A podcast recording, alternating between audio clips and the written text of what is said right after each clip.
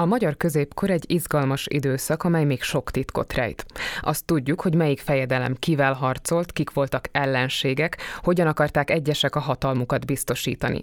De emögött az úgymond nagy történelem mögött megbújik, és talán kissé el is veszett a kis történelem, vagyis azok a mindennapi gondok vagy éppen örömök, amelyek azokhoz a milliókhoz kötődnek, akik semmilyen hőstettet nem hajtottak végre, senkit orvul nem gyilkoltak le, élték a mindennapi életüket, végezték feladataikat, és próbálták a túlélést biztosítani maguknak és utódaiknak.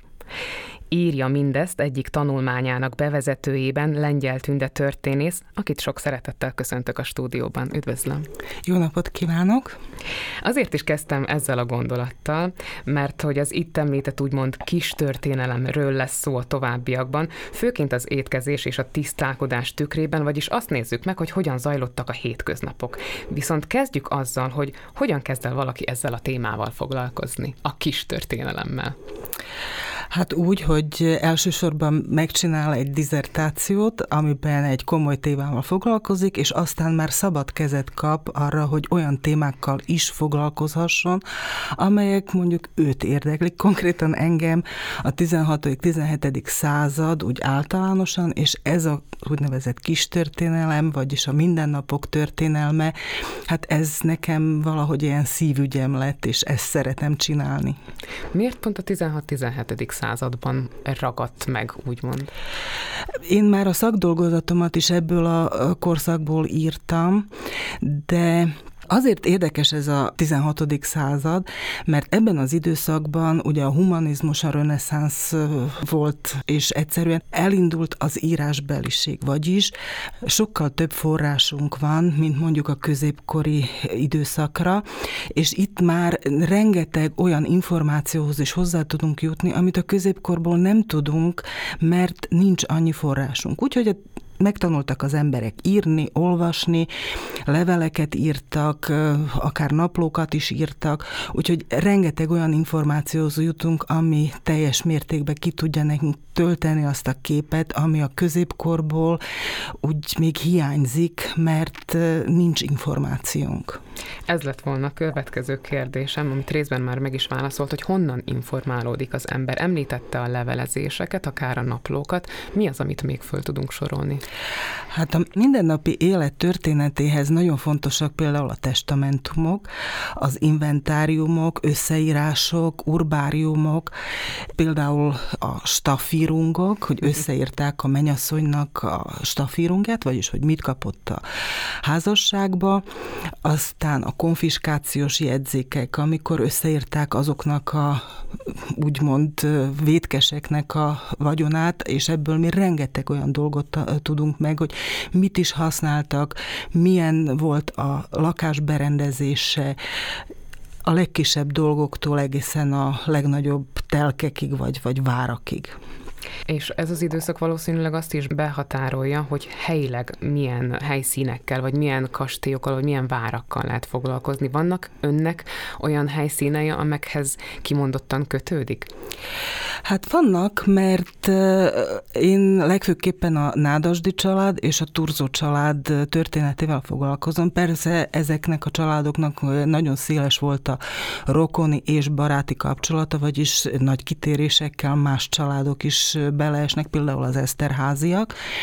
Úgyhogy ezekben a körökben forgok legfőképpen, és mivel, hogy ez a téma engem nem csak szakmailag, hanem így emberileg is érdekel, nagyon-nagyon szeretek így járni, kirándulni várakba, kastélyokba, és pont a 16.-17. század, amikor a főnemesség a hideg, csúnya és, és olyan elérhetetlen várakból leköltözik és új kastélyokat épít, és ezeknek a kastélyoknak a berendezéséhez, meg az élethez ezekbe a kastélyokban már elég sok olyan forrást tudunk találni, amelyek aztán használhatók egy történész életében.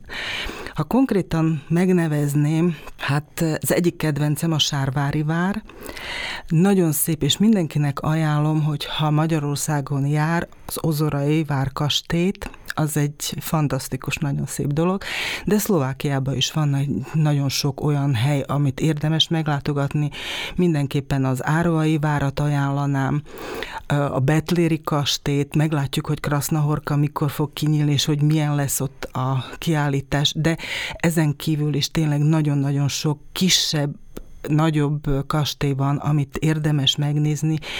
Elég, hogyha az ember felmegy az internetre, és egy kicsit keres, és lát egy csomó képet is, ami biztos, biztos érdekelni fogja két dolog merült fel a közben, miközben erről mesélt, hogy miért történt meg ez a változás gyakorlati szempontból, hogy átköltöztek ezekből az úgymond hideg, elérhetetlen várakból, tehát hogy nem volt már annyira a harc, nem, nem voltak olyan támadások, amik igényelték volna, hogy behúzódjanak ezekbe a várakba, vagy pedig praktikus okokból egyszerűen könnyebben elérhető, és nem nehéz oda felcipelni például akár az élelmet, stb.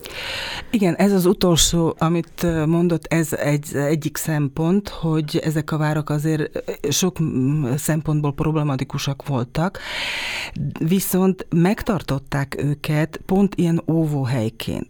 Úgyhogy az, hogy ők leköltöztek a várakból, és a vár alatt valamelyik faluban vagy mezővárosban építettek maguknak egy kényelmes, modern kastét, az nem jelenti azt, hogy a várakat teljes mértékben elhagyták, mert hát ugye a 16.-17. századról beszélünk, vagyunk, ami egy nagyon-nagyon veszélyes századok, eh, mind a kettő nagyon veszélyes század volt, mivel hogy hát ugye a török dúlás ideje, és a várak megmaradtak óvóhelyként.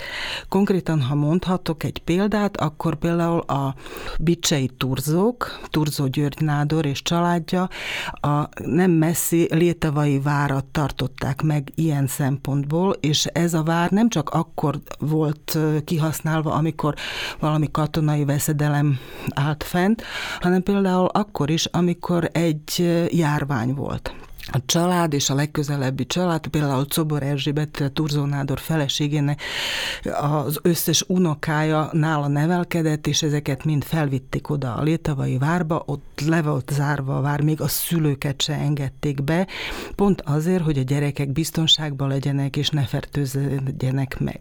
Úgyhogy a várak ilyen szempontból is megmaradtak, és ilyen kihasználtságuk is volt. Akkor a karantén fogalmát már akkor is ismerték? Hogyne, természetesen a karantén fogalmát már 14. században ismerték, és használták is. A másik kérdésem pedig az, hogy a, ehhez a két családhoz, amit ön említett, a Turzó és a Nádasdi család, ha jól emlékszem, mely várak kötődnek? Hát a Turzókhoz a Bicsei vár, illetve kastély, az Árvai vár. Most a Turzó családnak ugye több ága volt, a másik ágnak volt a Galgóci kastély és a Szepesi vár, és közben egy csomó más kisebb, nagyobb, de ezek voltak a legfontosabbak.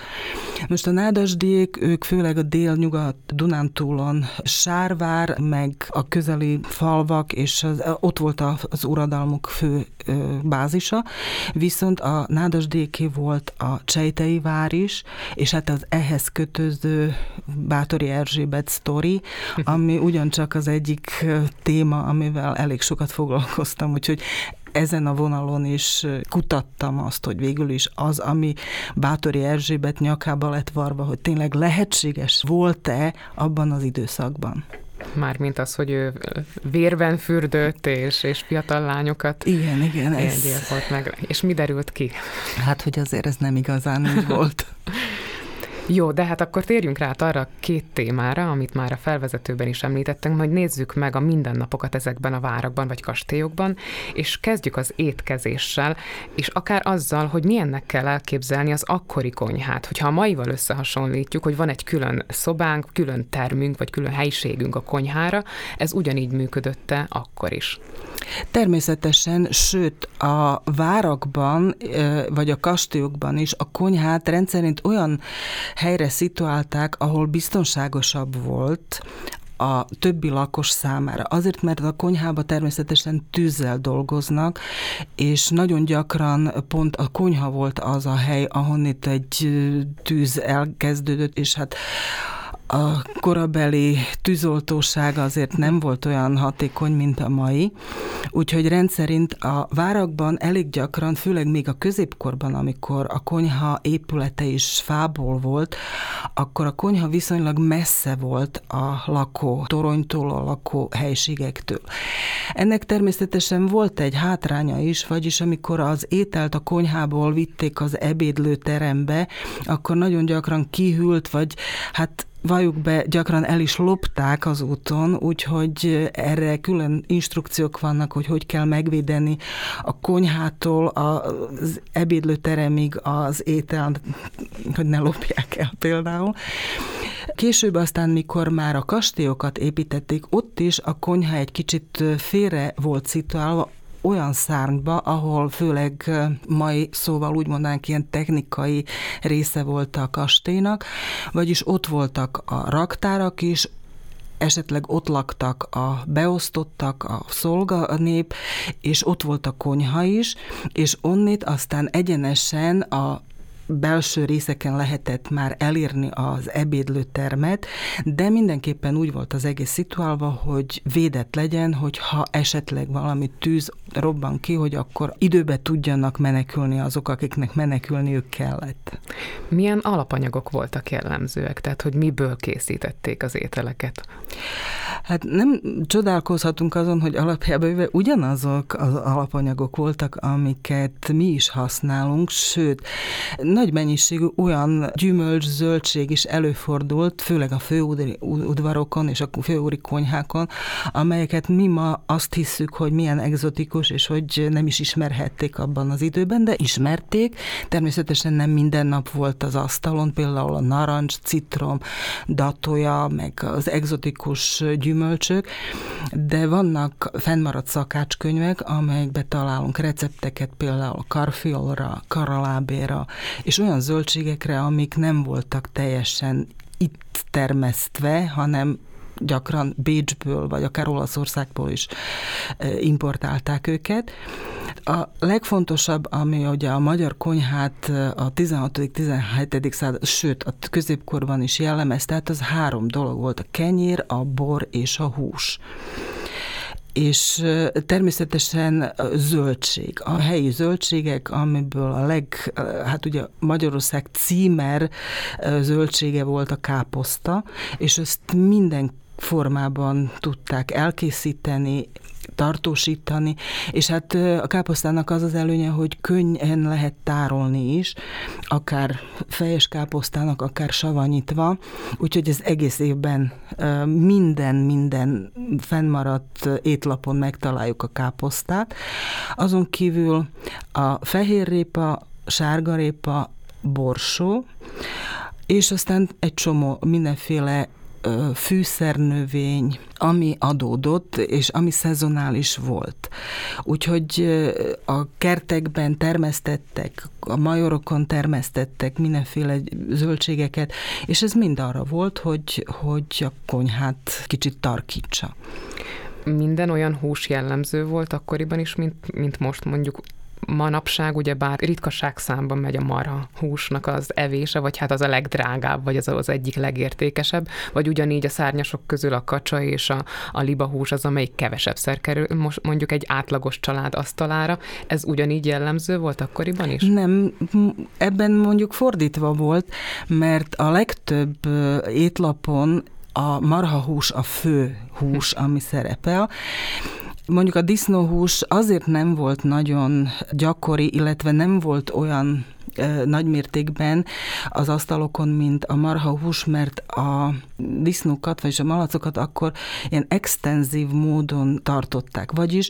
kihajtották az erdőbe, és ott makkot, meg hát hasonló dolgokat ettek, vagy legeltek, vagyis ezek a malacok nem voltak olyan kövérek és olyan zsírosak, mint a mai hízlalt. hízlalt malacok, és ez is egy ilyen szezonális dolog volt, hogy ugye tavasszal meg lettek a kismalacok, és akkor télen, karácsonykor, vagy így valahogy, mikor már nem volt mivel etetni őket, akkor levágták őket. A másik dolog az, hogy a, molnároknak volt egy kötelességük, ugye, hogy abból a maradék lisztből, meg ami maradt a malomban, hogy abból kötelesek voltak a főúri konyhára hizlalni malacokat. Na ezekből a malacokból aztán volt szalonna, meg sonka, és sok mindenféle finom hústermék, amelyeket megtalálunk beleértve a kolbászt, a hurkát, meg hasonlókat. Ezeket mind megtaláljuk a korabeli étlapokon is. Továbbá elég gyakori volt a bárány vagy a birkahús, mert ugye az tényleg mindenhol úgy megvolt a birkatartás, és hát annak is volt egy ilyen szezonális karaktere, amikor már kevés volt az eledel, amivel etetni kellett ezeket az állatokat, hát akkor rendszerint levágták őket, és tartósították, vagy sóban, vagy füstöléssel, vagy esetleg voltak olyan pincék, raktárok, ahol jegelték őket, vagyis hát fagyasztották, és akkor így tovább tudták őket tartósítani.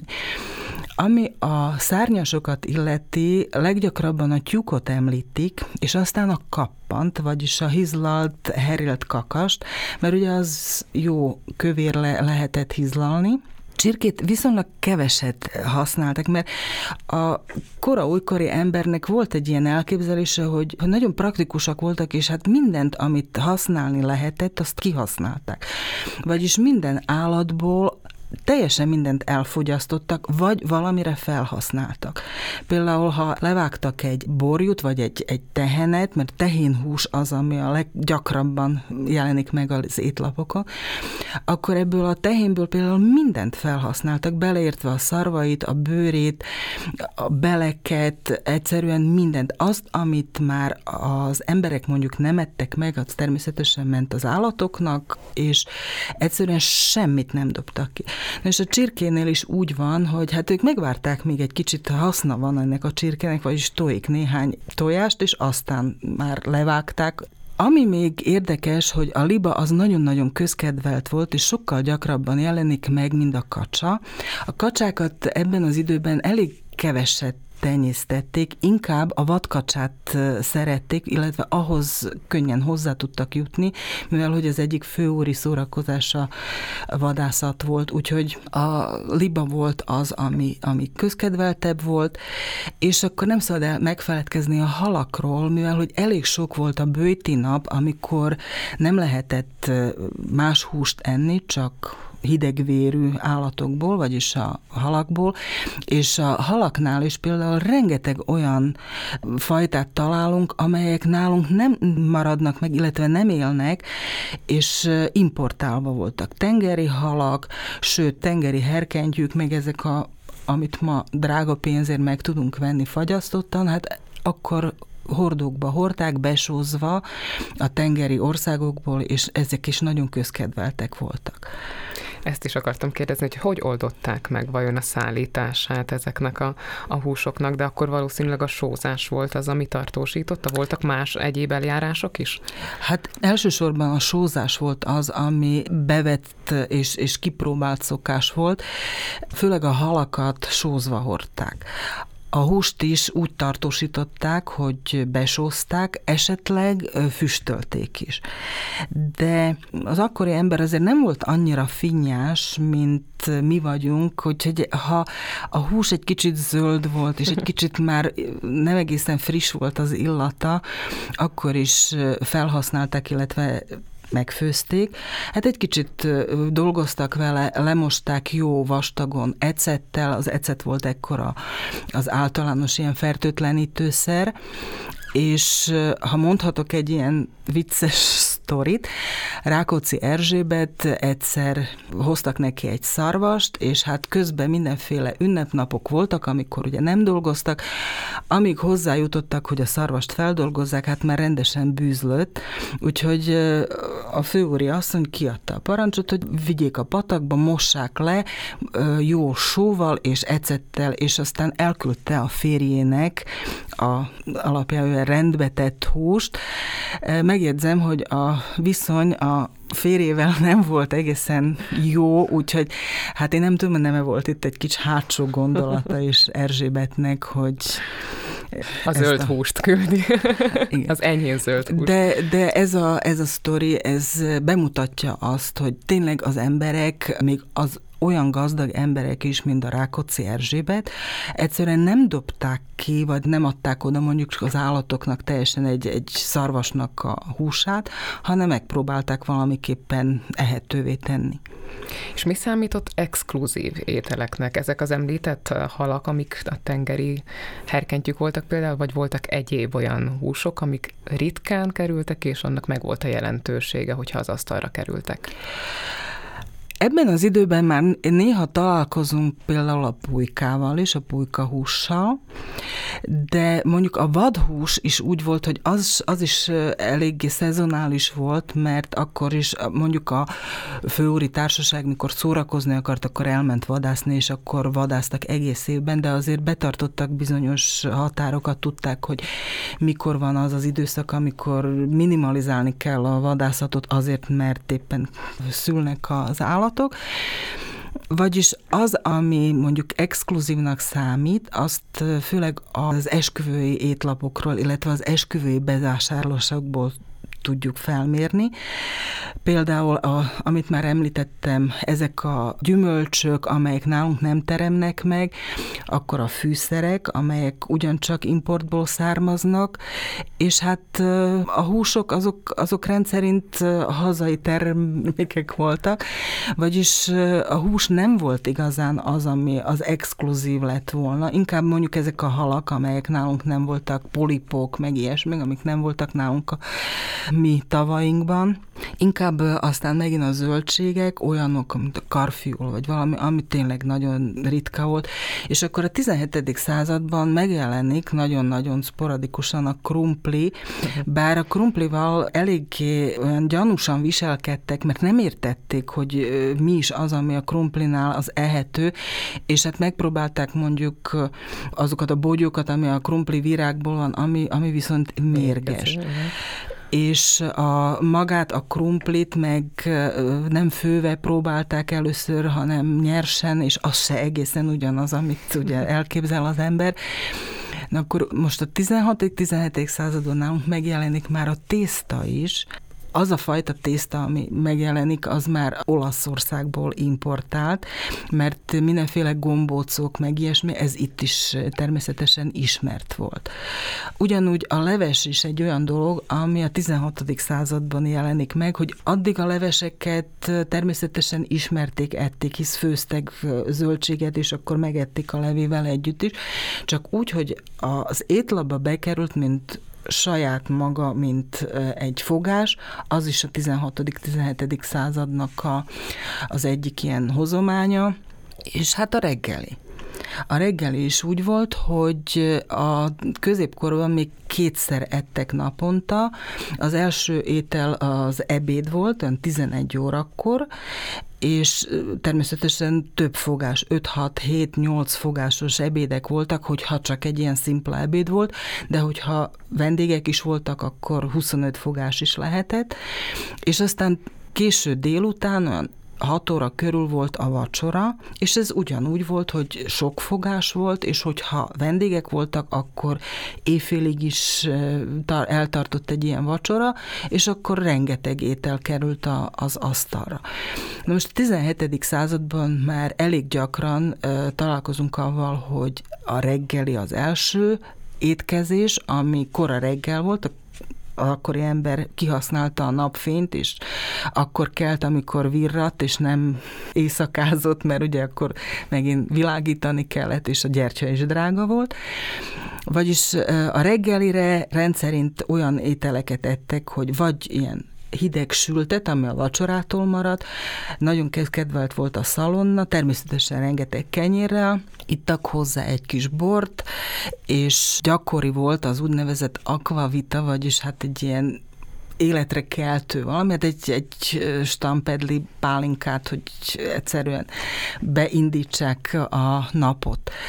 Úgyhogy ez, ez már aztán a 17. századtól alapjával jöve mai napig megmaradt ez a három fokozatos, illetve három lépcsőzetes étkezés, a reggeli, ebéd és vacsora.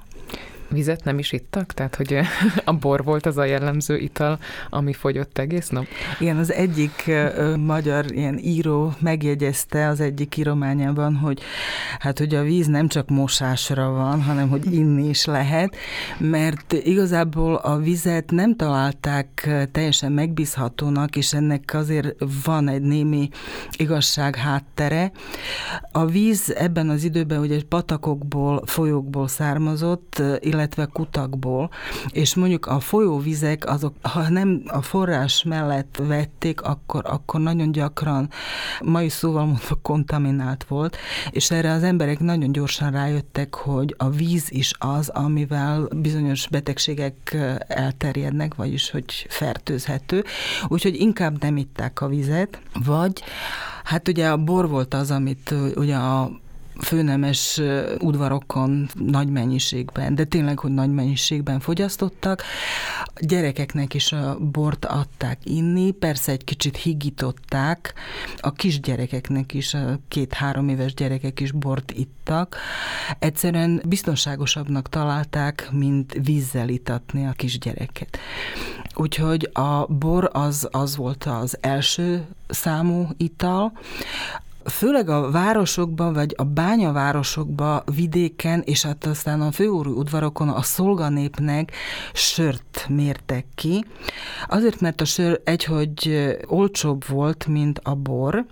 Olyan helyeken is el lehetett készíteni, ahová a bort importálni kellett, vagyis el kellett vinni, vagyis még drágább volt, mint máshogy, és a, tényleg csak a söprűt, az alját, vagy valami ilyen rosszabb, megsavanyodott bort, hát ezt adták a szolganépnek, ő nekik inkább sört adtak. És hát mondjuk a bányavárosokban ott meg a bányászok ezt itták, mert vízzel nem éltek volna meg ott lent a bányában, és az a sör mégiscsak van egy kis tápértéke is. És hát alkoholtartalma És is. hát az is. Mondjuk a részegség és az italozás, az is egy nagyon gyakori téma a korabeli moralisták írományaiban. Néhány főúrról nagyon konkrétan tudjuk, hogy mennyire szerették a bort, és hihetetlen mennyiségben itták, és hát az azután való sztorikat is ismerjük, hogy mi mindent voltak képesek ilyen italozott állapotban mondani, tenni. Hogyha még a konyhánál maradnánk egy, egy kérdés erejéig, mi hatott leginkább a magyar konyhára? Tehát milyen idegen hatások láthatók a magyar konyhában, vagy ezekben a főúri konyhákban? Hát végül is a konyha az egy olyan, vagy meg egyáltalán a főzés, étkezés egy rendkívül összetett dolog, és ami, ami az embereknek ízlik, azt egyszerűen befogadják. Úgyhogy saját maga a magyar konyha, annak volt egy ilyen jellegzetes dolog, ami, ami a magyar konyhára ebben az időszakban olyan jellegzetes volt, és az, hogy rengeteg fűszert használtak. Nagyon-nagyon sok fűszert használtak, és ez például a külföldi látogatóknak a leveleiből, vagy, vagy feljegyzéseikből ismerjük, hogy ezek nem tudtak ennek a rengeteg fűszernek és, és csípős, rengeteg borsot, fekete borsot használtak, pedig drága volt. Ennek nem tudtak az ízére jönni, és rengeteg olyan feljegyzésünk van, ahol ezek a külföldi vendégek nagyon ócsárolják a magyar konyhát, és nincsenek megelégedve. A bort azt, azt nagyon savanyúnak találták, az ételek ehetetlenek voltak, mert egy, hogy zsírosak voltak, máshogy nagyon-nagyon fűszeresek voltak, de viszont a magyar konyha is változik, főleg avval, hogy behoztak, jöttek, importáltak ide olyan ételeket, olyan anyagokat, amiket nem ismert addig, és akkor ez bevette a magyar konyha is. És a 17. században divat lett külföldi szakácsokat foglalkoztatni a főúri udvarokon, és hát egy francia vagy egy német szakács hozta a saját receptjeit, és ezzel meg a magyar nép nem volt, vagyis a magyar főurak nem voltak teljesen megelégedve, az udvar népének nem ízlettek ezek a mindenféle francia vagy akár német, de hát ez volt a divat, és, és egy ilyen francia szakács az azért emelte, növelte az udvarnak a presztízsét, és hát annak ellenére, hogy nem ízlett, de azért foglalkoztatták, és, és nagyon-nagyon jól megfizették őket. talán önnél olvastam azt, hogy a, a csiga így került be tenyésztésileg is hozzánk, tehát hogy voltak tavak, ahol kimondottan étkezésre tenyésztettek csigákat már nálunk is? Igen, ez, ez teljesen elképzelhető, mert sok minden történt így, hogy próbálkoztak ezek a próbálkozások rendszerint nem bírtak ki mit sok időt, hanem néhány évig volt, vagy pár évtizedig, de mondjuk ugyanígy volt a teknős békákkal is. Bizonyos halakat is próbáltak nálunk valahogy honosítani, amelyek egyszerűen nem voltak hajlandók megmaradni, úgyhogy ilyen próbálkozások voltak. Sőt, állatokból is gondolom, hogy próbálkoztak, és hát volt, ami sikerült, volt, ami nem. Most egy kis zene után majd visszatérünk a tisztálkodási kérdésekre, de pihenjünk egy kicsit és hallgassunk egy kis muzsikát.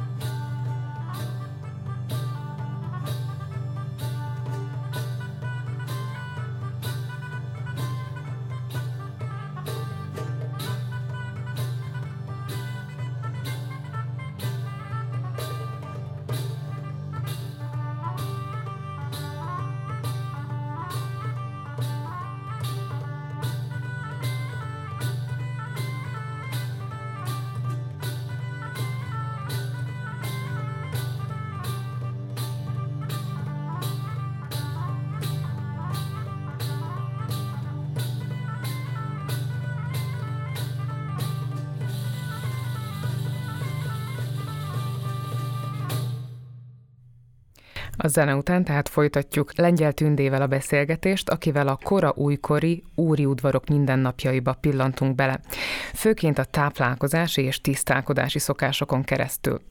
Volt már szó az evésről, a konyháról, akár az ivásról is, és most térjünk át a tisztálkodási kérdésekre, mert ma ugyebár ez egy nagyon fontos kérdés, hanem a legfontosabb a COVID után főként, a fertőtlenítés kérdése. Tudunk manapság ugye már a baktériumokról, és a vírusokról, de mit jelentett a tisztálkodás azokban az időkben, amikor még ezeket a fogalmakat mondjuk nem ismerték az emberek, de találkoztak betegségekkel, akár járványokkal, hogy mellékes vagy fontos dolog volt-e a tisztálkodás? Hát ez egy elég nehéz kérdés, mert mai nap is a tisztálkozás azért elég individuális dolog, hogy annak ellenére, hogy majdnem mindenkinek van azért melegvizes fürdőszobája, azért nem mindenki használja ki rendszeresen. A középkor és a kora újkori ember számára a tisztálkodás nem volt egy olyan létfontosságú kérdés, mint a mai ember számára, viszont természetesen nem mondhatjuk azt, hogy sosem mosakodtak volna, de vegyük csak úgy az elejétől, hogy mi kell a mosakodáshoz. Az elsősorban víz. Hát ez egy nagy probléma volt, mert ahhoz, hogy az ember rendesen meg tudjon mosakodni, hát hogy meleg víz kell, és elég nagy mennyiségben, vagyis ez egy probléma volt, hogy hogy lehet azt a vizet felvinni a mondjuk a várba, ott megmelegíteni, és úgy elkészíteni, hogy az egész család meg tudjon fürdeni, vagy mosakodni benne. Vagyis ugyanez a probléma azért előfordult a városokban is, hogy ott is nem minden háznak volt saját kútja, hanem mondjuk valamelyik téren volt egy kút, ahová sok utcából jártak az emberek, vödrökbe hordták, és akkor nem az volt a legfontosabb, hogy most azt a vizet elhasználják mosakodásra, hanem főzésre. Úgyhogy ez, ez egy elég nagy probléma volt, hogy víz legyen. Na most, hogyha ezt meg tudták oldani, mert ugye főuraknak volt egy csomó szolgályok, akik ezt a kérdést meg tudták oldani, akkor az inventáriumoknak köszönhetően pontosan tudjuk, hogy vannak kádak, vannak mondjuk ilyen, amit ma lavornak nevezünk, ilyen mosdóedények, például a menyasszonyi stafírungokba, vagyis összeírásokba rengeteg törülközőt és tisztálkozáshoz használandó például fürdőruhát, vagy, vagy olyan speciális törlőkendőket, amit arcra használtak, illetve hajra használtak, ami azt jelzi, hogy ha ilyen dolgok voltak a szekrényben, akkor ezeket több mint valószínű, hogy használták is. Na most mindenkinek van egy individuális akarata ahhoz, hogy mennyire gyakori az, amikor ő mosakodni, fürdeni akar. Természetesen, főleg amikor melegebb idők voltak, akkor kihasználták a természeti fürdőket is, akár tavakat, akár patakokat, folyókat. Rákóczi Lászlóról pontosan tudjuk, hogy nagyon szeretett úszni, és kihasználta akár a Dunajeci, akár a Dunát, itt, amikor itt volt Pozsonyban, hogy úszott benne, és, és hát fürdött. Tehát a naplójába feljegyezte azt, hogy, hogy megfürdött, vagy elment valahova úszni, mert tehát szerette. És hát gondolom sokan voltak ezzel így. Most ebben az időszakban a 17. század, 16.-17. században nagyon nagy divatja lett a fürdőzésnek, vagyis a melegvizes termál források forrásoknak a kihasználás. És hát egy, hogy Magyarország is, de hát Szlovákiában is rengeteg olyan melegvizes forrás van, amit kihasználtak nem csak tisztálkodásra, hanem gyógykezelésre is. És hát néhány fürdőnek kimondottan nagyon jó híre volt, akár a, akár a Pöstjéni fürdőnek, akár a Stubnyai fürdőnek, és ezeket nagyon-nagyon gyakran használták ki a főurak is, és ez itt kombinálva volt nem csak az, hogy most elmentek oda gyógyulni és, és tisztálkodni, de hát az teljesen az utolsó helyen volt, de főleg a társasági életnek az egyik formája, bevett formája volt, ez ilyen szezonális volt, akkor természetesen, amikor meleg volt, akkor szerettek fürdőkbe járni. A városok fenntartottak fürdőket is, vagy a város tartott fenn, vagy bérbe adta valakinek, vagy fürdősök voltak, akik építettek egy fürdőt, és akkor oda járt a város népe fürdeni. Vagyis nem mondhatjuk azt, hogy a középkori, illetve kora újkori ember nem tisztálkodott volna, nem mosakodott volna, de minden esetre sokkal kevesebb szer mosakodtak, mostak hajat például. Viszont a főúri udvaroknál, az étkezésnél az első, mikor leültek a vendégek az asztalhoz, hogy a szolgák körbejártak ilyen kis mosdótálakkal, amelyben rózsavíz volt, valamiben leöblítették a kezüket, vagyis kézmosás evés előtt ez egy hozzátartozott az egész étkezés rituáljához. Úgyhogy sok érdekes dolog van, amit az emberek így csináltak, vagy mit használtak például a mosakodáshoz a 16. századból fennmaradtak inventáriumok vagy bevásárlási összeírások, ahol például Isztambulba elment, elküldtek valami szolgát, vagy valaki küldöttség elment oda, és akkor bevásárolt szappanokat. Mert az itteni otthon gyártott szappanok, amit fahamuból, meg mit tudom, ilyen növényi olajokból csináltak, az távolról nem volt olyan minőségű, mint az, amit a törökök tudtak gyártani. Akkor hoztak szivacsokat, ruhákat, mindenféle törülközőket. Ugyanúgy Bécsből, vagy akár Olaszországból is hordták ezeket a luxus pipere cikkeket, amit, amit a főúri udvarokon használtak. Visszatérve ezekhez a fürdőkhöz, a mesztelenség mennyire volt tabu, illetve hogy a férfiak és a nők ott külön termekben fürödtek? Hát a középkorban erre elég sok képünk is van. Egy fürdőbe fürdöttek a nők is és a férfiak is, és nem volt rajtuk, legfeljebb a fejükön volt valami kendő, vagy valami ilyen sapkaféleség. Ez aztán a kora újkorban megszűnik, már az egyházi hatásra is, és hát egyáltalán valahogy úgy változik az embereknek a gondolkodásmódja. Elkülönülnek a fürdők, vagyis külön van férfi rész, és külön van női rész. Most azokon a helyeken, ahol ezt nem lehetett megoldani, ott természetesen fürdőruhát használtak, és ezek rendszerint ilyen ingek voltak, ami egészen a nyaktól a bokáig elfette az ember testét, úgyhogy végül is el volt takarva. De a mesztelenség már a kora újkorban nem volt annyira tolerálva, mint a középkorban. Még egy ilyen kérdés, ami talán manapság is tabunak számít, a menstruáció kérdése, hogy erről vannak feljegyzések, hogy hogy oldották meg, mert hát ott az úriasszonyoknak is megtörtént ez havonta. Igen, erről viszonylag kevés bejegyzés van. Inkább az orvosi könyvekben, vagy orvosi iratokban, aztán a női levelezésben is találkozunk ilyesmivel, mert ugye ez sokszor problémát, ilyen egészségügyi problémákat is okozott, és erről a főúri asszonyok is kommunikáltak egymás között, és hát elmondták egyik a másiknak, hogy nála mi vált be, úgyhogy vannak erről is feljegyzések, de mondom, e, legfőképpen akkor, hogyha valami probléma akad. Most azt tudjuk, hogy ilyen anyagot használtak, összerakott, és, és azt használták olyan tisztasági betét helyett, amit ma használunk. És hát azt hallottam talán ezzel kapcsolatban, hogy a tisztátalannak számított a, ebben az időszakban a nő. Nem tudom, hogy ez, ez akkor is így igen, volt. Tehát igen. hiedelmek kötöttek ezekhez a dolgokhoz. Igen, mert hát ez is főleg ilyen egyházi befolyás alatt volt, hogy ez az idő alatt, amíg a nő menstruált, addig nem volt szabad a férnek hozzányúlni, és csak aztán, amikor abban maradt, és ugyan ez, vagy ha nagyon hasonló volt a szülés után is.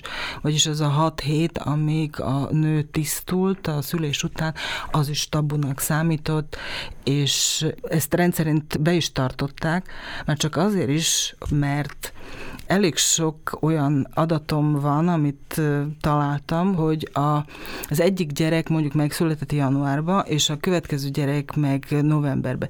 De hogyha utána számolunk, akkor pontosan a hat hét telt el, amikor, amikor újból teherbe esett a, az asszony. Szóval ezek a szülések így ilyen futószalagon mentek egymás után, tehát rendszerint azért két évenként született egy gyerek a főri családokba, de elég sok példám van arra, amit említettem, hogy tényleg a hat hét után teherbe esett újból. Még a haj és a frizura egy érdekes téma lehet ebben a témakörben, mert hogy ugye a parókák is talán lassan begyűrűztek ebben az időszakban. Hát a 17. század végére, de főleg a 18. században, akkor, amikor már elmúlt a török veszedelem, és a férfiaknak már mondjuk kevesebb munkájuk volt a hattéren, és akkor többet gondolhattak a saját szépségükre is. Bár én nekem a kutatásaim alapján az a benyom, benyomásom, hogy azért ebben az időben a férfiak nagyon-nagyon adtak magukra, és ilyen divatos mindenféle trendekre, és hát ami a frizurát illeti, a 16.-17. században inkább a férfiaknál változott a, a frizura, mint a nőknél.